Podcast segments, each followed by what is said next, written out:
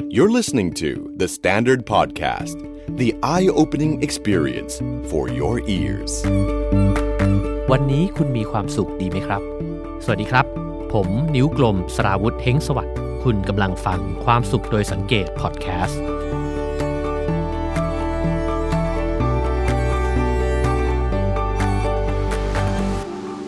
เคยมีคำถามไหมครับว่า เราต้องมีมากแค่ไหนถึงจะพอ คำถามนี้เนี่ย มักจะเกิดขึ้นนะครับในวงสนทนาตอนที่เราเริ่มต้นทำงาน แล้วก็ถามต่อเนื่องกันมาเรื่อยๆ เลยนะครับคำตอบของมันเนี่ยมักจะออกมาในรูปแบบของจำนวนเงินว่าเราจะต้องมีเงินมากแค่ไหน ถึงจะรู้สึกว่ามั่นคงแล้ว หรือว่าไม่ต้องห่วงแล้วนะครับว่าจะต้องมีเงินไปรักษาโรคภัยไข้เจ็บ หรือส่งลูกเรียนอะไรต่างๆ นานาในชีวิตเนี่ยนะครับ แต่ เมื่อลองมาคิดดูดีๆนะครับคำถามว่าต้องมีมากแค่ไหนถึงจะพอเนี่ยมันไม่ได้โฟกัสอยู่แค่เรื่องเงินเท่านั้นนะครับ แต่ว่ายังมีอีกหลายสิ่งหลายอย่างในชีวิตเลย ที่เราสามารถตั้งคำถามนี้ได้กับตัวเองนะครับ เช่น เราจะต้องมีเสื้อผ้ามากแค่ไหนถึงจะพอ เราจะต้องมีหนังสือมากแค่ไหนถึงจะพอ เราจะต้องมีจานชามมากแค่ไหนถึงจะพอ เราจะต้องมีเพื่อนมากแค่ไหนถึงจะพอนะครับ พอเป็นแบบนี้แล้วเนี่ยมันดูเหมือนว่ามันเป็นคำถามหลักของชีวิตคำถามหนึ่งเหมือนกันนะครับ และพอเราเริ่มคิดถึงคำตอบเนี่ยก็จะเริ่มรู้สึกว่าเป็นคำถามที่ไม่ได้ตอบกันง่าย ๆ เลย เพราะพอเรามีมากถึงจำนวนที่เคยตั้งใจไว้เนี่ยมันก็มักจะถูกขยับออกไปนะครับ แล้วก็รู้สึกว่า เอ มันยังไม่ค่อยพอ มันอาจจะต้องมีอีกแล้วก็มีอีกนะครับ ผมนึกถึงคำถามนี้ขึ้นมาครับ เพราะว่า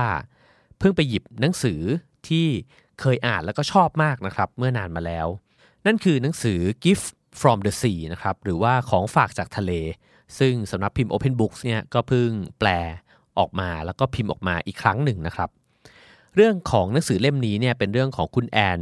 มอร์โรลินเบิร์กนะครับซึ่งก็เป็นผู้เขียนนั่นเอง เขาเนี่ยเป็นผู้หญิงในวัยประมาณ 40 กว่านะครับ แล้วก็ โดยชีวิตปกติเนี่ยเป็นชีวิตที่ค่อนข้างวุ่นวาย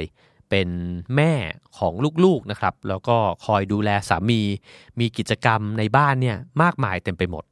ชีวิตประจำวันก็ค่อนข้างจะเต็มไปด้วยกิจกรรมแล้วก็ข้าวของเครื่องใช้นะครับ คุณแอนเนี่ยเขาหลบหนีความวุ่นวายนะครับ แล้วก็ไปใช้ชีวิตประจำวันเนี่ยอยู่บนเกาะแห่งหนึ่งเพียงลำพัง ในช่วงเวลาที่เขาอยู่เพียงลำพังเนี่ยเ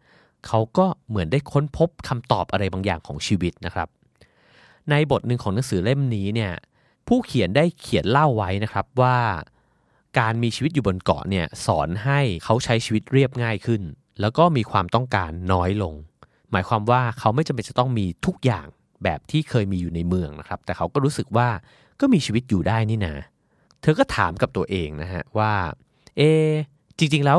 คำถามมันไม่ใช่ว่า จะต้องมีมากแค่ไหนถึงจะพอหรือเปล่า แต่น่าจะถามว่าเราเนี่ยมีน้อยแค่ไหนถึงจะเพียงพอต่อการมีชีวิตอยู่ได้ ซึ่งผมอ่านมาถึงบรรทัดนี้เนี่ยผมรู้สึกว่าเออมันเป็นคำถามที่พลิกมุมมองของการดำเนินชีวิตไปพอสมควรเลยนะครับ ก็เลยนึกถึงตัวเองครับตอนที่ ไปปฏิบัติธรรมนะครับที่วัดป่าสมพนัทนะครับ ซึ่งจริง ๆ ตอนนั้นเนี่ยเดินทางไปถ่ายทำรายการพื้นที่ชีวิตนะครับ แต่ว่าก็ได้เข้าคอร์สปฏิบัติธรรมอย่างจริงจังนะครับ แล้วก็เป็นครั้งแรกเลยที่ได้ปฏิบัติธรรมในวัดป่าแบบนั้นนะครับ ผมมีโอกาสได้ไปนอนในกุฏหรือว่าที่พักของคนที่ไปปฏิบัติธรรมเนี่ยนะครับ ซึ่งเขาเรียกกันว่ากุฏเล้าไก่ เพราะว่ามีหน้าตาเหมือนเล้าไก่ยังไงอย่างนั้นเลยนะฮะ ก็คือเป็นเพิงที่มุงหลังคามุงจากนะครับ แล้วก็มองเข้าไปเนี่ยไม่มีผนังใด ๆนะครับ มีแต่เสาประมาณเสา 6 7 ต้น6ถึง8ต้นเนี่ยนะฮะเพื่อที่จะเอาไว้ค้ำยันโครงสร้างหลังคาเท่านั้นเอง แล้วในนั้นก็ไม่มีอะไรเลย นอกจากแคร่ตัวหนึ่งนะครับ ที่ตอกไม้ขึ้นมา แล้วก็มีหมอนใบหนึ่งผ้าห่มผืนหนึ่งแล้วก็มุ้งสำหรับกันยุงเท่านั้นเองนะครับ ก็เรียกว่าถ้าเป็นห้องนอนเนี่ยเป็นห้องนอนที่เรียบง่ายมากๆนะครับ ผมเห็นครั้งแรกเนี่ยก็รู้สึกว่าอืนอนได้เหรอ เพราะว่าจริงๆก็มีความรู้สึกว่า เออมันน่ากลัวอยู่เหมือนกัน เพราะว่ามันก็อยู่ในวัดป่านะครับ ซึ่งก็มีต้นไม้อะไรเต็มไปหมดเลย ซึ่งแน่นอนว่าก็กลัวผีด้วยนะครับ แต่ว่าพอได้นอนแล้วก็นอนหลับสบายนะครับ ตื่นขึ้นมาอีกคืนหนึ่งเนี่ยก็มีคำถามกับตัวเองครับว่า ถ้าเกิดว่าการนอนแบบนี้เนี่ยมันนอนได้ แล้วเนี่ยมันคือห้องนอนที่สามารถนอนได้นะครับ นั่นหมายความว่าในชีวิตเราเนี่ยมันต้องมีอะไรที่ล้นเกินไปจากชีวิตแน่ ๆนะครับ ซึ่งในความหมายของผมก็คือว่าไม่ได้หมายความว่าผมอยากจะนอนในห้องแบบนี้ทุกวันนะครับ แต่การได้มีประสบการณ์ในการนอนในที่ที่แตกต่าง แล้วก็มีองค์ประกอบในการนอนที่มันน้อยมากเนี่ย มันทำให้เราฉุกคิดครับว่าหลาย ๆ อย่างในชีวิตเราที่มันแวดล้อมตัวเราอยู่ ในห้องในบ้านหรือกระทั่งในชีวิตเนี่ยมันอาจจะมีหลายสิ่งเลยที่ไม่จำเป็นจะต้องมีนะครับ ผมก็เลยคิดถึงทฤษฎีนะครับที่เขาบอกกันว่าชีวิตคนเราเนี่ยมันจะแบ่งสัดส่วนออกเป็น 20 กับ 80%หมายความว่าเรามีข้าวของมากมายครับ อาจจะ เป็นจำนวนร้อยชิ้นก็ได้ หรือว่าร้อยเปอร์เซ็นต์เนี่ยนะครับ แต่เราจะใช้งานจริง ๆ อยู่แค่20%เท่านั้นเอง เช่น เสื้อผ้าในตู้เต็มไปหมดเลยนะครับ แต่เราใส่อยู่จริง ๆ เนี่ยแค่ไม่กี่ตัวหรอก เราอาจจะมีจานชามเนี่ยเต็มตู้ในครัวไปหมดเลยนะฮะ แต่เราหยิบมาใช้จริง ๆ เนี่ยก็ใบซ้ำๆใบเดิมเฟอร์นิเจอร์อาจจะวางอยู่ตามตรงนู้นตรงนี้ของบ้านเนี่ย แต่ก็ นั่งกันอยู่จริง ๆ ซ้ำๆเนี่ยก็คือตัวที่นั่งกันอยู่ทุกวันนั่นเองนะครับ เพราะฉะนั้นเนี่ยมันคงมีแน่ๆนะครับอะไรที่มันล้นไปจากความจำเป็นในชีวิต แต่ก็ต้องบอกก่อนนะครับว่าสิ่งที่พูดอยู่นี้เนี่ยไม่ได้พูดถึงความมัธยัติหรือว่าประหยัดนะครับ ผมอยากจะชวนกันมาคุย แล้วก็ทบทวนนะครับว่า ความต้องการที่แท้จริงของตัวเราเนี่ยมันคืออะไรกันแน่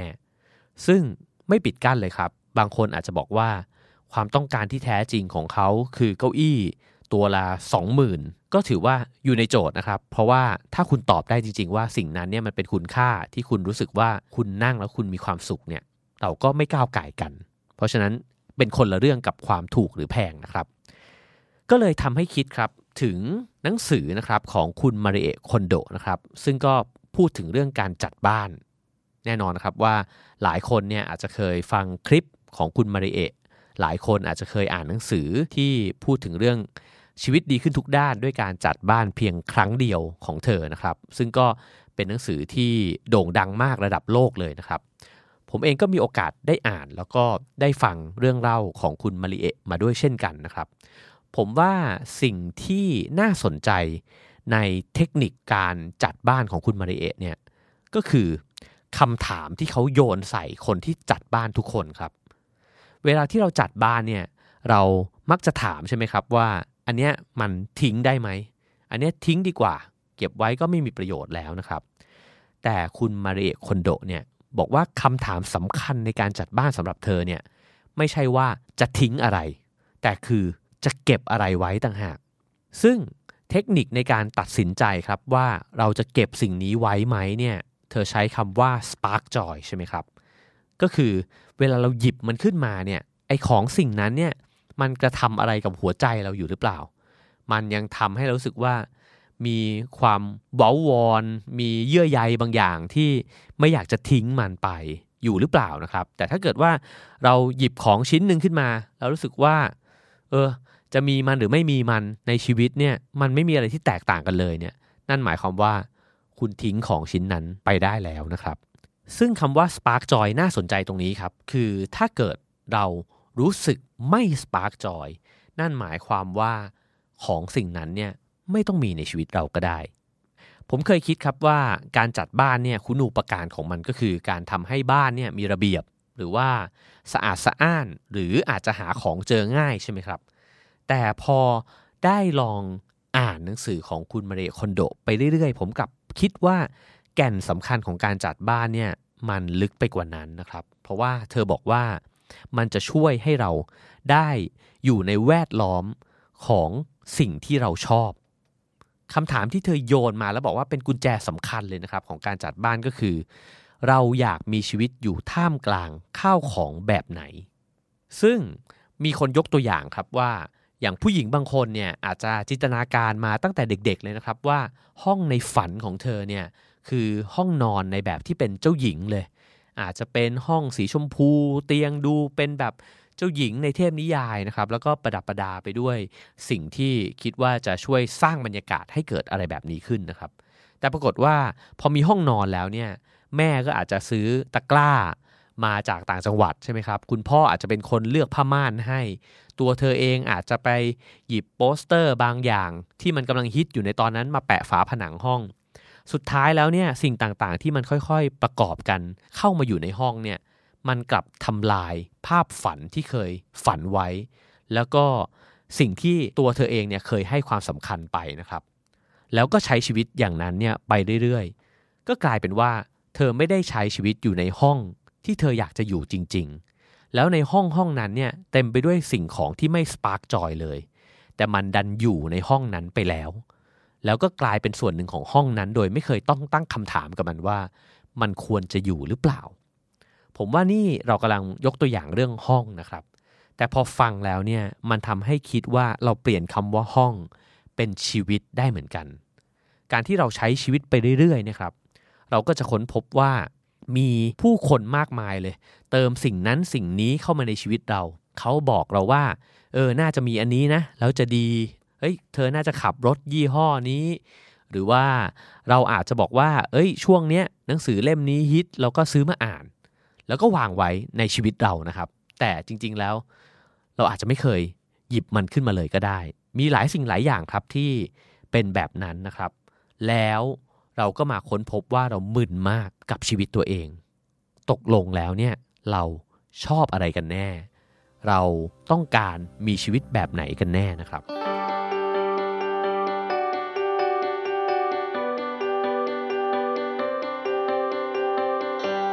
ตัวผมเองเนี่ยจัดห้องอยู่สม่ำเสมอนะครับ คือ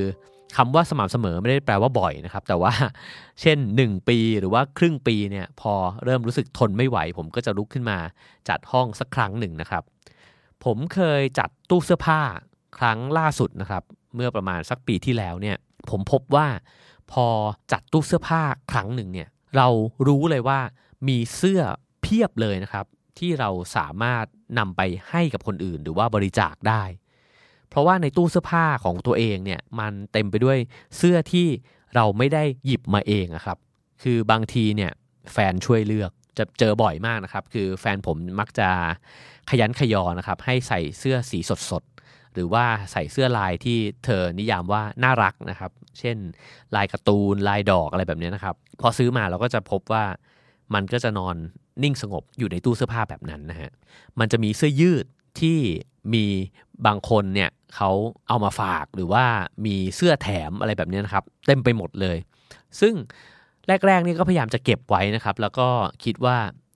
เออเฮ้ยวันหนึ่งก็คงจะได้ใส่มันนะครับ แต่ก็มันก็เป็นแบบที่เขาพูดกันจริง ๆ คือผมก็หยิบเสื้อตัวเดิมๆตัวเก่งของผมเนี่ยมาใส่ซ้ำๆอยู่อย่างนั้นนะครับ ผลปรากฏว่าหลังจากที่จัดตู้เสื้อผ้าแล้วเนี่ยเสื้อผ้าผมลดลงประมาณครึ่งตู้นะครับ คือครึ่งหนึ่งเนี่ยก็คือเอาออกมาแล้วก็ให้กับพี่ๆที่รู้จักกันนะครับ หรือว่าคนที่เขามาช่วยงานในบ้านต่างๆ นานานะครับ แล้วผมก็พบว่าสิ่งที่มันเหลืออยู่เนี่ยมันน่าสนใจมาก คือผมเหลือแต่เสื้อแค่สองสีเท่านั้นครับ ก็คือน้ำเงินแล้วก็ดำแล้วก็มีเสื้อสีที่ เคยเป็นสีครีมนะครับ หรือว่าเป็นสีเขียวซีดๆเนี่ยนะฮะแล้วเราก็พบว่าเฮ้ยเราไม่ได้ใส่มันเลยอะแต่ว่าไอ้เจ้าตัวพวกนี้มันยังมีสภาพที่เรารู้สึกเสียดาย ถ้าเกิดจะต้องให้ใครไปนะครับ ผมก็เลยเอาเสื้อทั้งหมดที่มันเป็นสีอื่นเนี่ยไปย้อมครามให้กลายเป็นน้ำเงิน แล้วทั้งตู้ผมเนี่ยก็เลยเหลือแค่เสื้อสีน้ำเงินแล้วก็ดำแล้วผมก็รู้สึกว่าสบายใจมากเลยที่จะได้เปิดตู้เสื้อผ้า มาหยิบเสื้อผ้าในตู้นั้นนะครับ เพราะทุกตัวที่มันเหลืออยู่เนี่ยเราใส่ได้หมดเลยนะครับ สิ่งที่มันน่าสนใจและผมได้เรียนรู้จากการจัดตู้เสื้อผ้าก็คือว่าไอ้คำว่า spark joy นี่ยครับมันไม่ใช่คำที่คงทนถาวรไปตลอดชีวิตเรา สิ่งที่เคย spark joy กับเราในวันนี้เนี่ยอีก 2 ปีข้างหน้า เราอาจจะไม่ spark joy กับมันแล้วก็ได้นะครับหรือสิ่งที่มันเคย spark joy กับเราเมื่อ 5 ปีก่อนเนี่ยเมื่อเราหยิบมันขึ้นมาในวันนี้เนี่ยเราอาจจะพร้อมที่จะ ทิ้งมันไปจากชีวิตแล้วก็ได้นะครับ เช่นคุณอาจจะเคยมีของที่แฟนเก่าคุณซื้อให้ แล้วคุณรู้สึกว่า โอ้โห นี่มันสำคัญมากกับชีวิต แล้ววันเวลาผ่านมา 5 ปีความสัมพันธ์เนี่ยมันเปลี่ยนแปลงไป ของชิ้นนี้ถูกหยิบขึ้นมาในวันนี้เนี่ยมันอาจจะเป็นลบมากกว่าบวกก็ได้มันอาจจะถึงเวลาแล้วก็ได้นะครับ ที่เราจะต้องทิ้งมันไปจากชีวิต แล้วชีวิตเราก็จะเหลือแต่สิ่งที่มันมีคุณค่าควรที่จะอยู่กับเราจริง ๆ นะครับ อีกประเด็นหนึ่งที่คิดว่าเราน่าจะไฮไลท์กันขึ้นมาให้ชัดเจนนะครับ ก็คือว่าสิ่งที่เราพูดกันอยู่เนี่ยมันแตกต่างไปจากไอเดียแบบ minimalist นะครับหรือว่าการจัดบ้านหรือการใช้ชีวิตแบบมินิมอลเนี่ยเพราะว่าความสำคัญมันไม่อยู่ที่จำนวนครับ แต่มันอยู่ที่คุณค่า คือจะมีจำนวนเท่าไหร่ก็ได้ ตราบที่สิ่งเหล่านั้นเนี่ยมันยังมีคุณค่ากับชีวิตของเราอยู่นะครับ อีกมิติหนึ่งนะครับ ถ้านอกจากการพูดถึงเรื่องของสิ่งของหรือว่าห้องแล้วเนี่ยผมคิดว่ามีบางอย่างที่อาจจะไม่ใช่วัตถุสิ่งของ เช่น การงานในชีวิตเรานะครับ เราก็สามารถที่จะใช้วิธีจัดการแบบนี้เนี่ยเข้าไปตรวจสอบตัวเองได้เช่นกันนะครับ ว่าในบางครั้งเนี่ยเรา ทำงานไปเรื่อยๆ โดยเฉพาะคนที่เป็นฟรีแลนซ์นะครับ หรือบางคนอาจจะเป็นพนักงานประจำแล้วก็รับฝิ่นอะไรอย่างนี้ก็ได้นะครับ ผมว่าบางครั้งเนี่ยมันจะไปถึงจุดหนึ่งที่เรารับทุกสิ่งทุกอย่าง โดยที่เรามีความเพลินหรือว่าโลภกับโอกาสนะครับ ตัวผมเองเนี่ยผ่านช่วงเวลาแบบนั้นมาหลายครั้งมากนะครับ แล้วก็พอมาถึงจุดที่เริ่มรู้สึกว่าชีวิตมันปั่นป่วนมากๆเนี่ยก็จะมาหยุดมองนะครับ แล้วก็ทบทวนกับตัวเองว่าเออมันมีงานไหน ที่เรายังรู้สึกว่ามันสปาร์กจอยกับเราอยู่ทำแล้วรู้สึกว่าเพลิดเพลินแล้วก็มีความสุขนะครับ แล้วก็พยายามที่จะ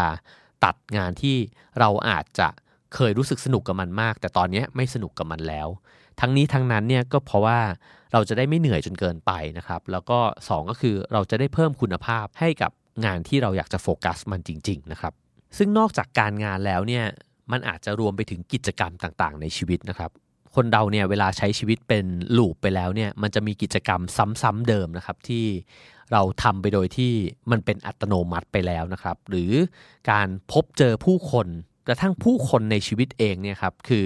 เราอาจจะไม่จำเป็นจะต้องพยุงหรือว่าประคับประคองทุกคนที่อยู่ในชีวิตเราทั้งหมดก็ได้นะครับ เราอาจจะต้องทบทวนอยู่เหมือนกันว่าจริงๆ แล้วอาจจะใช้เทคนิคสปาร์กจอยอาจจะโหดไปสักนิดหนึ่งนะครับ แต่ว่า บางครั้งการที่เราแบกรับความรู้สึกของทุกคนไว้เนี่ยมันก็ทำให้ชีวิตปั่นป่วนได้เช่นกันนะครับ ผมก็เลยคิดว่าสิ่งที่มันเป็นจุดที่สำคัญมากๆเนี่ยครับของเรื่องที่เราคุยกันอยู่เนี่ยมันคือจังหวะของการที่จะเลือกว่าสิ่งนี้เนี่ยเราควรจะนำเข้ามาในชีวิตเราหรือเปล่า หรือตัดสินใจว่าสิ่งนี้เนี่ย ควรจะถูกนำเอาออกไปจากชีวิตเราแล้วหรือยังนะครับ ซึ่งสำหรับผมเนี่ยไอจังหวะนั้นเนี่ยมันต้องการสิ่งหนึ่งซึ่งสำคัญมาก นั่นก็คือสติครับ ผมว่าชีวิตเราที่ปั่นป่วน ห้องเราที่รกรุงรัง เต็มไปด้วยข้าวของที่ไม่จำเป็นเนี่ยมันเกิดขึ้นจากการที่เราไม่มีสติในจังหวะที่เราจะต้องเลือกว่าจะเอาสิ่งนั้นเนี่ยเข้ามาอยู่ในห้องหรือว่าในชีวิตของเรา